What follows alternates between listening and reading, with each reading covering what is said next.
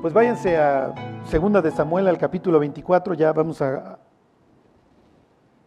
a concluir. ¿Se acuerdan? Hace 15 días estábamos viendo el censo. David manda censar al pueblo cuando él sabe que no.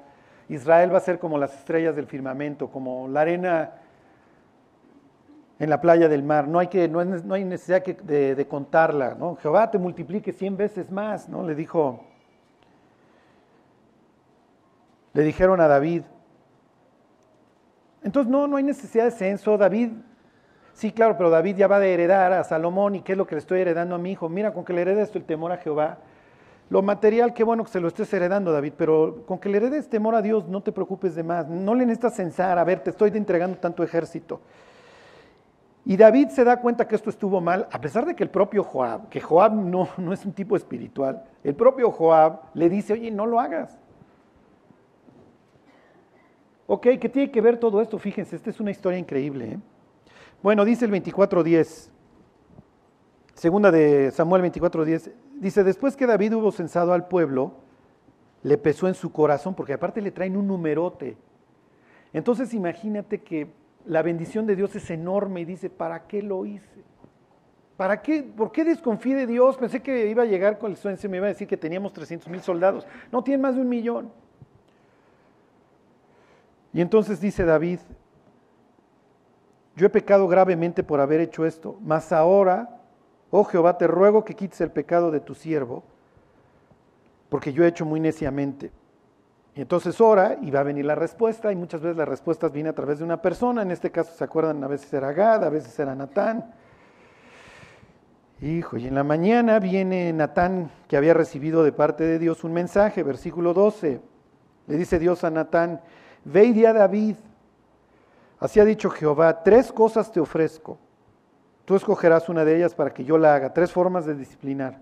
Número uno, fíjense, versículo 13, vino pues Gad a David y se lo hizo saber y le dijo, uno, ¿quieres que te vengan siete años de hambre en tu tierra? Número dos, o que huyas tres meses delante de tus enemigos y que ellos te persigan. O número tres, que tres días haya peste en tu tierra Piensa ahora y mira qué de responder al que me envió. Y entonces David va a decir sabiamente, pues caigamos en las manos de Dios porque Dios es misericordioso. Cuando pecamos es donde queremos caer. ¿Ok? Dice David, versículo 14. En grande angustia estoy, caigamos ahora en la mano de Jehová, porque sus misericordias son muchas, mas no caiga yo en manos de hombres. Y entonces Dios manda la peste, y se mueren 70 mil hombres, eso lo dice el versículo 15. Cuando manda 70 mil, cuando mueren 70 mil, pues ¿qué mensaje le está mandando Dios?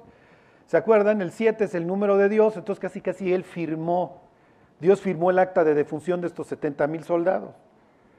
Como diciéndole Dios, mira, pues tienes tantos, de cada tres días vele bajando 20 mil, ¿eh? y así me puedo seguir hasta que extermine yo tu ejército. O los ejércitos contrarios. ¿Se acuerdan? Cuando los asirios van a conquistar al reino del sur, a, Judá, Ezequías ora y en una noche un ángel mata a 185 mil asirios. Maldito el varón que confía en el hombre y que pone carne por su brazo, que, que, piensa que las personas lo van a sacar adelante cuando la confianza debe estar puesta en Dios. Ok, versículo 16. Y cuando el ángel extendió su mano sobre Jerusalén para destruirla, mmm, Jehová se arrepintió de aquel mal. Ok. ¿Se puede arrepentir Dios? Pues sí, sí se puede arrepentir. A ver, váyanse al libro de números, dejen ahí doblada la página o lo que sea, al 23, 19. Miren, hace 15 días había un chorro de versículos para ir a cobrar el millón de libras esterlinas, este por, ¿se acuerdan? Por las contradicciones en la Biblia. Pero esto es muy importante. Miren, yo no sé qué tanto, qué tanto nos ha afectado nuestra visión de Dios, el mundo. Ajá. Piensen, o sea, díganme una película famosa, así de las más famosas de la historia. Bueno, saliste muy fresa, hoy vienes muy profundo, mi Jimmy. Star Wars. Y Star Wars es así el proyecto máximo. Sí, sí, sí, o sea, de, los que quieran pervertir la imagen de Dios, porque te presenta todo el futuro así de lo que, de lo que se espera de parte de los satanistas. Vamos a viajar a las estrellas. ¿Ok? Eh, vamos a hacer, va a haber híbridos, entonces ahí está Chubaca, ahí está el hombre perro, que es su propio mejor amigo, ¿no? Este, este, vamos a vivir eternamente como, como Yoda o Obi-Wan Kenobi, ¿no?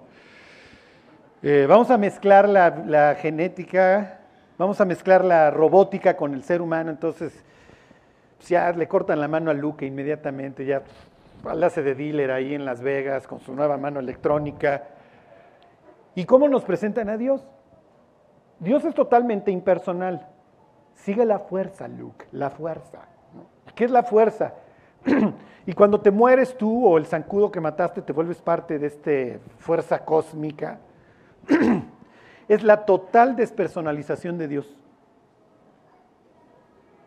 Fíjense, dice, está hablando aquí el falso profeta este Balaam. bueno, ni tan falso, era verdadero, nada más que le gustaba la lana. dice, Dios no es hombre para que mienta, ni hijo de hombre para que se arrepienta. ¿Ok? Y luego el, quien haya escrito el libro de Samuel dice que Jehová se arrepintió, entonces sí se arrepiente o no se arrepiente. Y en Génesis 6.6 dice que Dios se arrepintió de haber creado al hombre y le pesó en su corazón. y son varios los pasajes que dicen que Dios se arrepintió. A ver, les pongo otro ejemplo, váyanse al libro de Joel.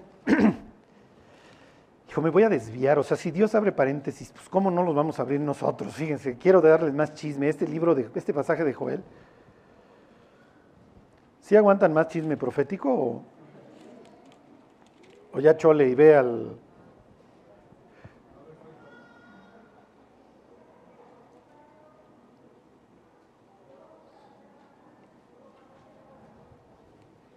Fíjense, es Joel 2.12 y ahorita les digo el chisme.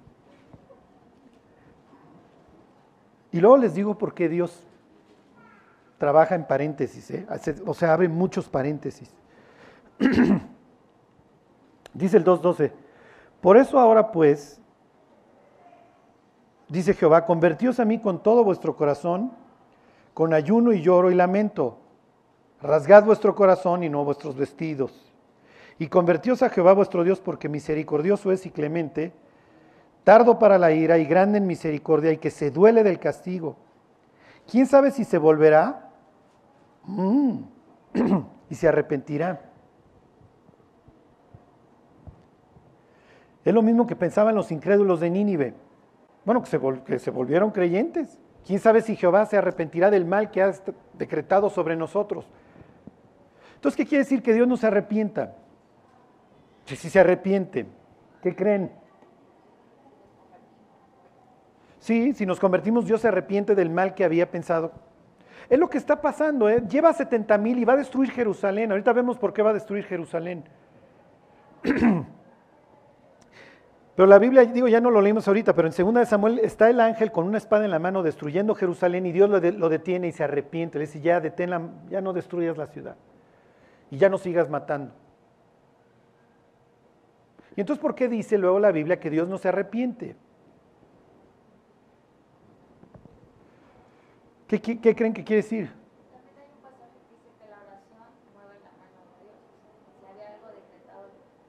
¿Puede cambiar? Es lo que dice. ¿Quién sabe si se arrepentirá?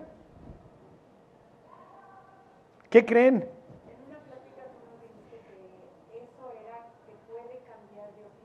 Sí, es exactamente eso. Cambió de opinión.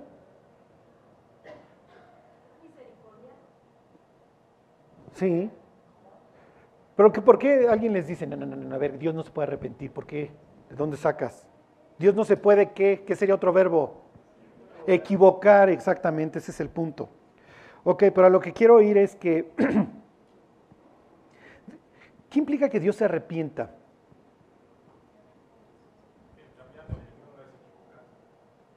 No, y Dios es persona. Dios es una persona. Oye, Dios siente, sí, Dios siente. Dios le gusta que, cambien las cosas, sí, Dios quiere que cambien las cosas. Dios puede detener algo que había dicho que iba a suceder, sí. Es el caso de Nínive. Para que vean la cantidad de influencia que tenemos así de todo esto de la idea nihilista, ¿no? De que te, te mueres y es todo etéreo. Y el chiste es hacer a Dios totalmente impersonal. ¿Por qué? Porque si Dios es una persona estoy en problemas. Porque si Dios es una persona que está viendo mi vida, bueno, pues seguramente tiene quejas.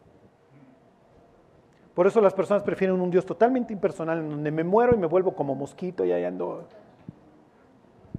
¿Sí? Agua, no vayas a matar al zancudo, no vayas a estar matando al tío Zacarías, que en paz descanse, ¿no? Que resucitó en mosca porque era regacho, ¿no?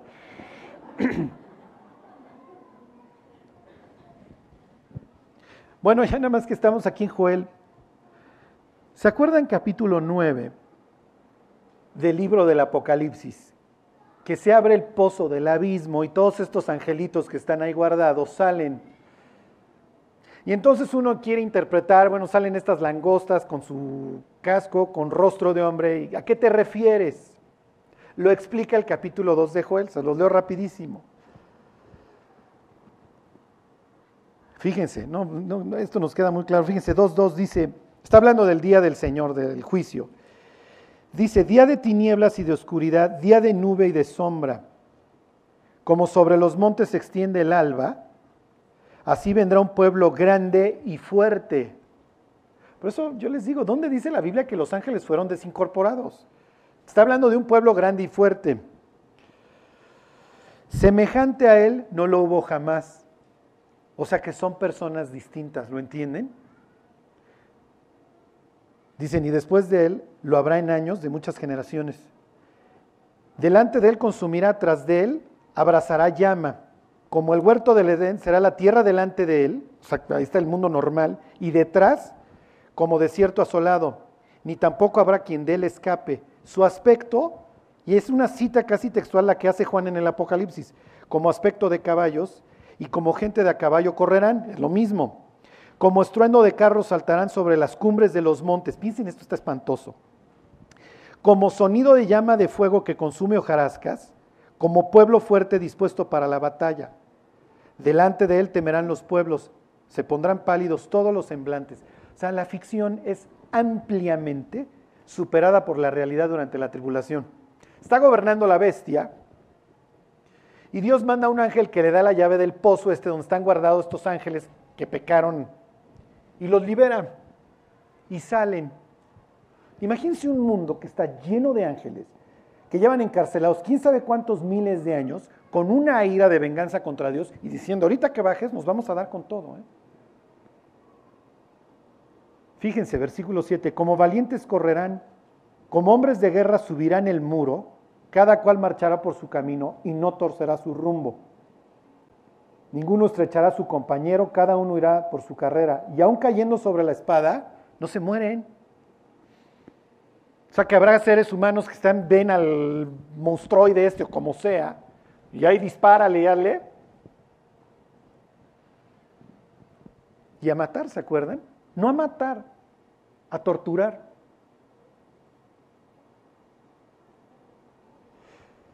Versículo 9, irán por la ciudad, correrán por el muro, subirán por las casas, entrarán por las ventanas a manera de ladrones. O sea, imagínense que ayer entró una langosta en mi cuarto.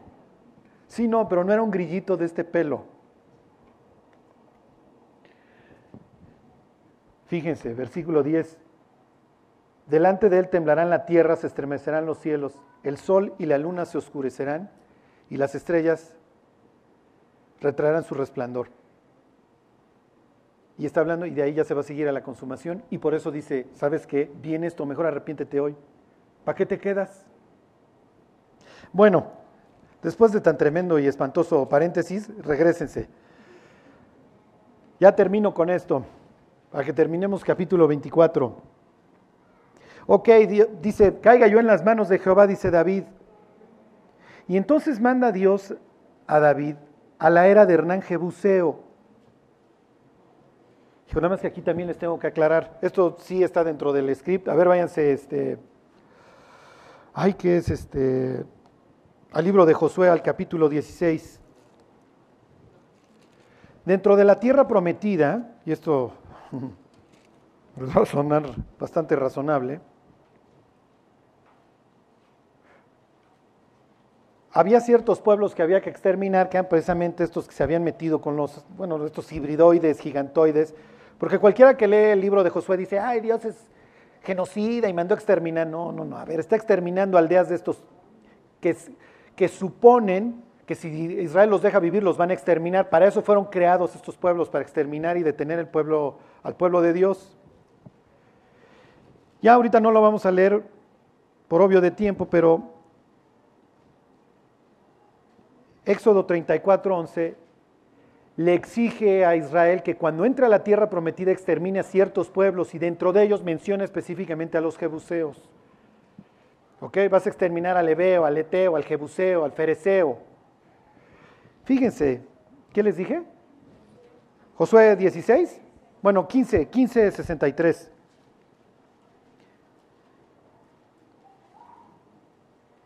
Ahí están. Dice más a los jebuseos que habitaban en Jerusalén, los hijos de Judá no pudieron arrojarlos y ha quedado el jebuseo en Jerusalén con los hijos de Judá hasta hoy. Hijo, ¿y si te voy a poner a temblar, Silvia? Silvia es muy ortodoxa y está bien. La Biblia no es de interpretación privada. ¿Por qué? Porque la inspiró Dios. Lo que dice la Biblia antes de decir ese versículo. Bueno, después, ninguna profecía de la escritura es de interpretación privada. ¿Por qué? Porque los santos hombres de Dios, ¿se acuerdan? Hablaron siendo inspirados por el Espíritu Santo. Silvia, te pregunto, inciso A, cuando Josué escribe el libro de la conquista, ¿ya existía Jerusalén? O quien haya escrito el libro de Josué, ¿ya existe Jerusalén? Se los voy a plantear de esta forma. ¿Qué pasa si yo les dijera que a Moctezuma le traían pescado de Veracruz? ¿Estoy diciendo una verdad o una mentira? Pues estoy diciendo una verdad. Ahora les pregunto, ¿existía Veracruz? Como tal, no, no existía Veracruz como tal, así le puso Hernán Cortés. Entonces Moctezuma pues, no sabe qué es Veracruz, pues él no le puso así. ¿Sí se entiende? Diríamos, alguien les cometería un error si dijeran, no, es que desde Veracruz le venían, sí, bueno, sí te entiendo que de allá, de esa costa, pues le traían, pero Veracruz no existía. ¿Existía Jerusalén? No, no existía. Entonces, ¿quién escribió esto? La Biblia tiene pasajes que le añadieron. Nadie se me vaya, Charlie, estás blasfemando. Nadie se vaya a incomodar. Las añadiduras también las inspiraba Dios. ¿Se entiende? Son de esos pasajes, si tú le preguntaras a alguien, se llamaría un revisionista inspirado, ¿ok? El autor lo que quiere aclarar es para las siguientes generaciones dónde estaba Jerusalén y que era un territorio jebuseo, ¿se entiende? Y esto está muchas veces en la escritura, en donde un autor posterior te aclara, Jerusalén no había sido conquistada. ¿Quién la conquistó y quién le puso Jerusalén? Se llamaba Jebús. En el libro de jueces tú llegas, se llamaba Jebús. ¿Ok? Entonces nadie se, nadie se infarta con eso. Ok. No, no he cambiado Timoteo 3:16, toda la escritura es inspirada por Dios y útil para enseñar, redarguir. ¿Ok? Bueno, den unas vueltas al siguiente libro, al libro de jueces, al capítulo 1.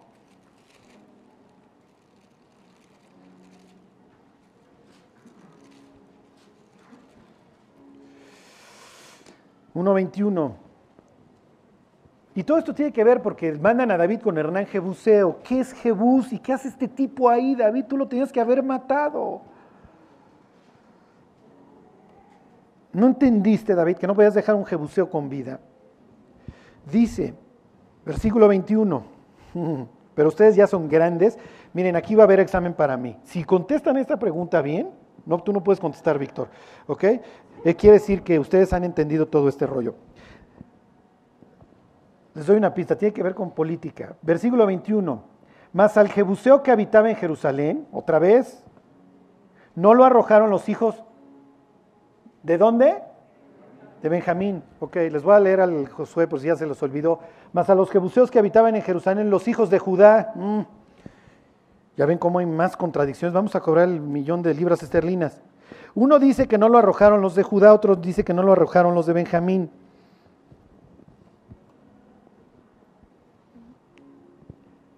Qué, sucede? ¿Por qué un pasaje habla de Judá y otros de Benjamín? ¿Se acuerdan dónde establece primero la capital David? Tú no puedes decir, Víctor, ¿en dónde? En Hebrón, muy bien, al sur. Y cuando quiere traer la unidad política del país, ¿a dónde se va? A Jerusalén. Y Jerusalén es justo exactamente el borde, por eso siempre te la ubican con Benjamín o con Judá. ¿Sí se entiende? ¿De dónde era Saúl? De Benjamín y de dónde es David de Judá, muy bien, ya pudieron conectar puntitos de la Biblia, ¿ok? Y entonces justo David lo mete ahí en medio para que no haya bronca entre benjamitas y judaítas, porque unos le echan porras a, Saúl y otros le echan porras a, David, y uno es de Benjamín y el otro es de Judá, entonces mi para que no haya bronca, soy bien sabio, soy el rey David y me pongo justo aquí en medio. ¿Por qué Jerusalén? Porque está justo ahí en medio. Oh, ahora ustedes tienen que decir, oh, Charlie, wow, ya. Pom, pan, ¿se acuerdan? Tortillas, papas. Ok. El caso es que dentro de las órdenes hay que destruir a los jebuseos. Lo hace David, lo vimos en su momento. A ver, ¿quién conquista la ciudad de Jebús? Joab, muy bien, el tipo este de claroscuros, es valiente y él toma la ciudad de Jebús. Era una ciudad murallada, imposible de tomar además con sus cerros ahí, Monte de Sión y todo esto, y lo logra. Y entonces conquista Jebús. ¿Por qué vive ahí un tipo que se llama Ornán o Hernán, le diríamos nosotros. Hernán Jebuseo. Y lo manda, y Dios le dice, ve a la era de Hernán Jebuseo. ¿Cómo va a tener dentro de la ciudad de Jerusalén, justo en el centro, hoy está ahí el, bueno, ahí estaba el templo de Salomón, ahí va a estar. ¿Qué hace ahí un gentil? ¿Y por qué lo dejaste vivir? Díganme un personaje exactamente igual. Ruth, Ruth la moabita, no tiene nada que hacer, los moabitas no pueden entrar a la comunidad. Díganme otro. Caleb, sí, muy bien, pero ese es Eneseo, ese no hay tanta bronca. Exactamente Rab, que también vive en una muralla destinada a la destrucción, pero vive y se integra al pueblo de Dios. Fíjense cómo Dios exalta tantos gentiles a lo largo de la escritura que estaban destinados a la destrucción, pero que se entregaron al Dios de Israel. ¿Le suena el municipio de Naucalpan en la Biblia? Aquí, no es aquí, ¿eh? Misma situación destinados a la destrucción, salvos por la misericordia de Dios y hoy formando parte de su pueblo. Activamente. ¿eh? Y si vosotros sois de Cristo, ciertamente el linaje de Abraham sois y herederos, según la promesa, con todos los derechos. Cuando tú leas todas estas promesas a Israel, sí, sí, como nación hay muchas promesas, pero Dios te va a decir, tú no eres categoría 2, ¿eh? Te di el mismo estatus, porque el día que le dije a Abraham, Así será tu pueblo y en tu simiente todas las naciones de la tierra vendrán a ser benditas. Y entonces Dios exalta a este Hernán y le dice, mira, ¿quieres detener la bronca? Vete a casa de Hernán.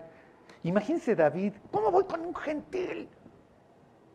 Esto es como cuando mandas alcohólicos anónimos a un cristiano que no para de chupar. Pero es que ahí son crédulos y suben a la tribuna y dicen puras groserías. Pues ándale, ve y humíllate, porque si esos cuates dejaron de chupar, pues esperemos que tú también. Y es una humillación, sí, sí es una humillación. Y lo que le está sucediendo a David, sí, a ver, estás todo gordo, estás lleno de ti mismo, quisiste ver cuánto pueblo tenías, ahora vete con el gentil ese que quedó vivo por su temor a mí. Seguro, igual que Rab, sacó su pañuelito rojo y dijo, muchachos, yo creo en Dios, a mí no me maten. Y un jebuseo no tiene nada que hacer, está destinado a la destrucción, pero ok, cree en Dios, quédate. Y está justo en el ombligo. A ver, ahora sí, la puede costar Víctor el que quiera. Todavía no existe el templo de Salomón, ahí va a ser edificado. ¿Qué evento tuvo lugar en la era de Hernán Jebuseo hacía siglos? Para que vean ustedes la importancia de donde vive este tipo. Este tipo vive en tierra sagrada, en terreno. ¿Qué pasó ahí donde vive ahora Hernán? ¿Mm? No, fue donde Abraham sacrificó a, Isaac. Vean dónde vive el gentil este. Lo que pasa es que les pasé muy rápido las. las diapositivas, para que vean dónde vive. Y entonces llega con Hernán y le dice, oye Hernán, este, vengo a, necesito tu tierra porque tengo que ofrecerle sacrificios a Dios. No, no, si se trata de sacrificios a Dios, te la dejo. ¿En serio me vas a dejarla así de la ciudad celestial? ¿Me vas a dar, regalar tu tierra? Le dice David, mira, no voy a ofrecer sacrificio que no me cueste. Te la pago y ahí está tu lana.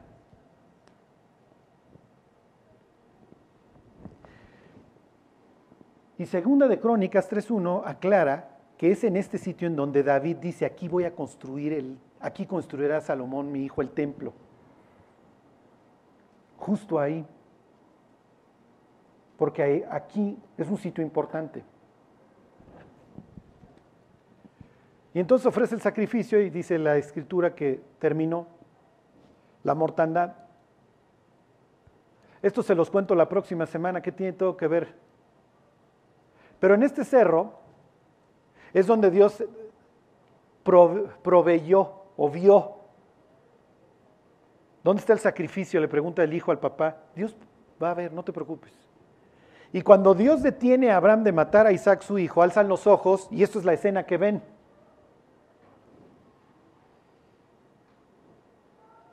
Tú eres un experto bíblico de G316 satélite, te regresas en el tiempo a ver la crucifixión. ¿Te acuerdas de esta escena? Porque sabes el lugar en donde está teniendo lugar la crucifixión. Ding dong. Mm, ahí estaba el carnero atorado en las espinas. Ah, cómo Dios proveyó, cómo Dios vio nuestra salvación. Matando a su propio hijo. El templo está aquí, en la era de Hernán Jebuseo. Es un área grande, es un área en donde ahí hacían sus, limpiaban el trigo y eso. Lo más probable es que Jesús está muriendo justo en el mismo sitio.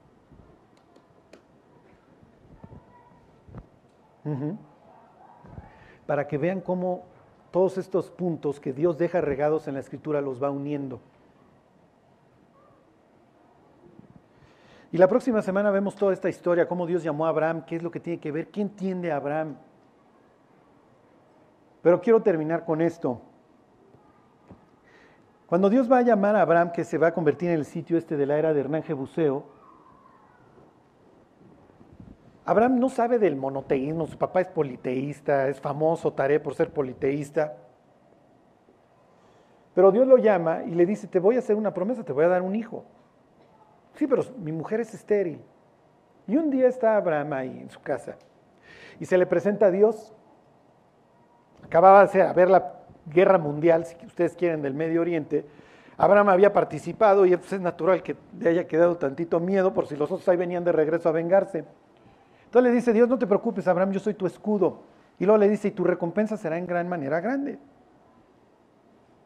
Ok, tú estás viendo hoy el fútbol.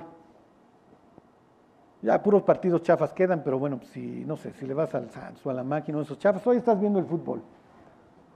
Y se te aparece Dios y te dice, Rodolfo, Erika, wow, eres, no, son tipazazos. Quiero decirles que les voy a dar gran recompensa.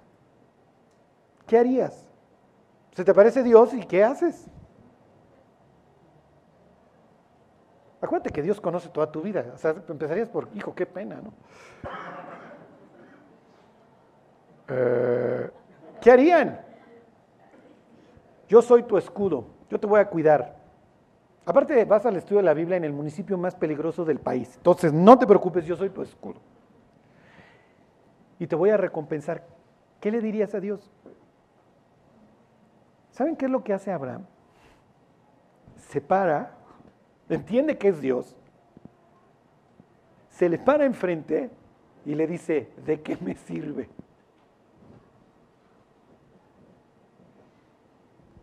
¿Y saben qué es lo peor o lo mejor de la historia? Que a Dios le gusta. Le gusta la reacción. Porque la otra pudiera ser así como, sí, Dios, pues sí, lo que quieras, ya ni creo. No cumple si te tardas. Y somos una especie de Demóstenes Sufro, sufro, sufro. Eh, lo que quieras, ya lo que sea tu voluntad. O sea, sí me explico. A eh, piensen en su oración más fervorosa. Si puedes, Dios, y si te acuerdas, porque de mí no te acuerdas. Hay otros cristianos que sí escuchas, pero a mí yo creo que no. En serio. Y Dios dice, no, la neta ya no te escucho y le baja el volumen. Ya. O sea, que se acabe ese ruido. Prefiero a alguien que en mi cara se me presente y me diga, ¿por qué no me has cumplido? Imagínense, se para y dice, ¿de qué me sirve esto que me estás ofreciendo si no me has dado hijo? Y traigo a este extranjero, el Eleazar ese. Es como si diga, traigo ese cuate de Nes ahí, está administrando mis negocios. Y David así, perdón, y Dios dice, ah, caray, este cuate. ¿Qué está demostrando Abraham? No, al contrario, que le cree. Entonces, ¿por qué no lo haces, Dios? ¿Por qué te tardas? Este es un patrón, se los quiero decir. Te lo concedo pero todavía no. Y esto sigue, esto es un patrón que se repite y se repite. Luego les cuento historias de la Biblia que son siempre así. Te doy esto, pero espérate. O sí, ya lo tienes. Ay, casi, casi de forma virtual, pero ahorita lo alcanzas.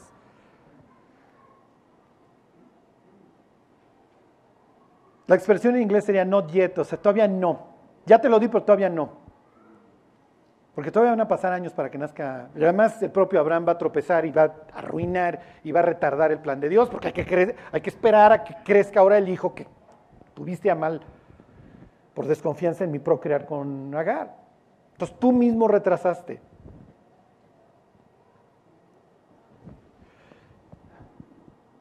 Se los digo y, se y les caso las dos historias. ¿Qué aplica esto en mi vida, Charlie?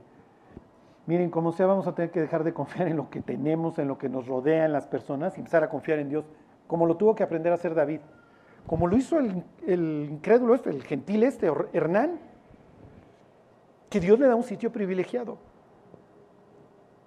Y vamos a tener que empezar a desarrollar este tipo de fe, en donde es mejor pelearme con Dios que ser indiferente, porque la indiferencia es lo peor. ¿eh? La indiferencia es lo peor y a veces así tratamos a Dios, totalmente despersonalizado, es que a mí Dios no me oye, es que mis oraciones rebotan en el techo. Y Dios dice, prefiero que te estés quejando, prefiero que te presentes delante de mí, prefiero que me busques a que seas totalmente indiferente, a que te valga, que seas un incrédulo. Oye, Charlie, ¿hay cristianos incrédulos? Ustedes díganme. En serio, cuando cerramos los ojos pensamos que estamos delante de un trono y alguien nos está escuchando.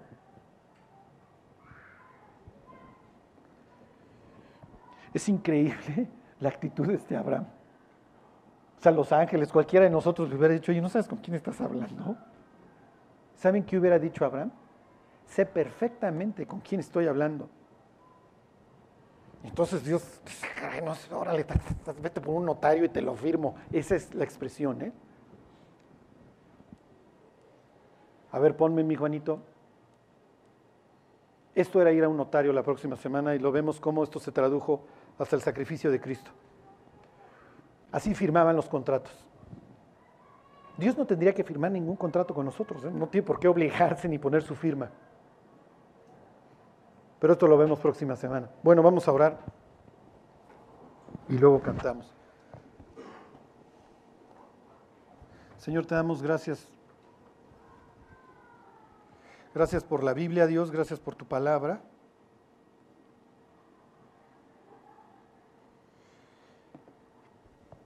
Te damos gracias, Dios, por lo que sucedió ahí en el monte Moria, Dios, donde tú recordaste todas nuestras faltas en la vida de un tercero, Señor, en la vida de tu propio Hijo. Gracias, Dios, por habernos salvado, por habernos perdonado, Dios por habernos dado una nueva vida. Ayúdanos, Dios, a vivir creyendo esto. Te damos gracias por todo, Dios. Te pedimos por, por Adriana, Dios, Adriana Aguilar, que está viviendo una tragedia, que la bendigas, que la ayudes, Dios, y que tú intervengas. Gracias, Dios, te damos por cuidar de nuestras vidas. Síguelo haciendo, Señor. Te lo pedimos en el nombre de Jesús. Amén.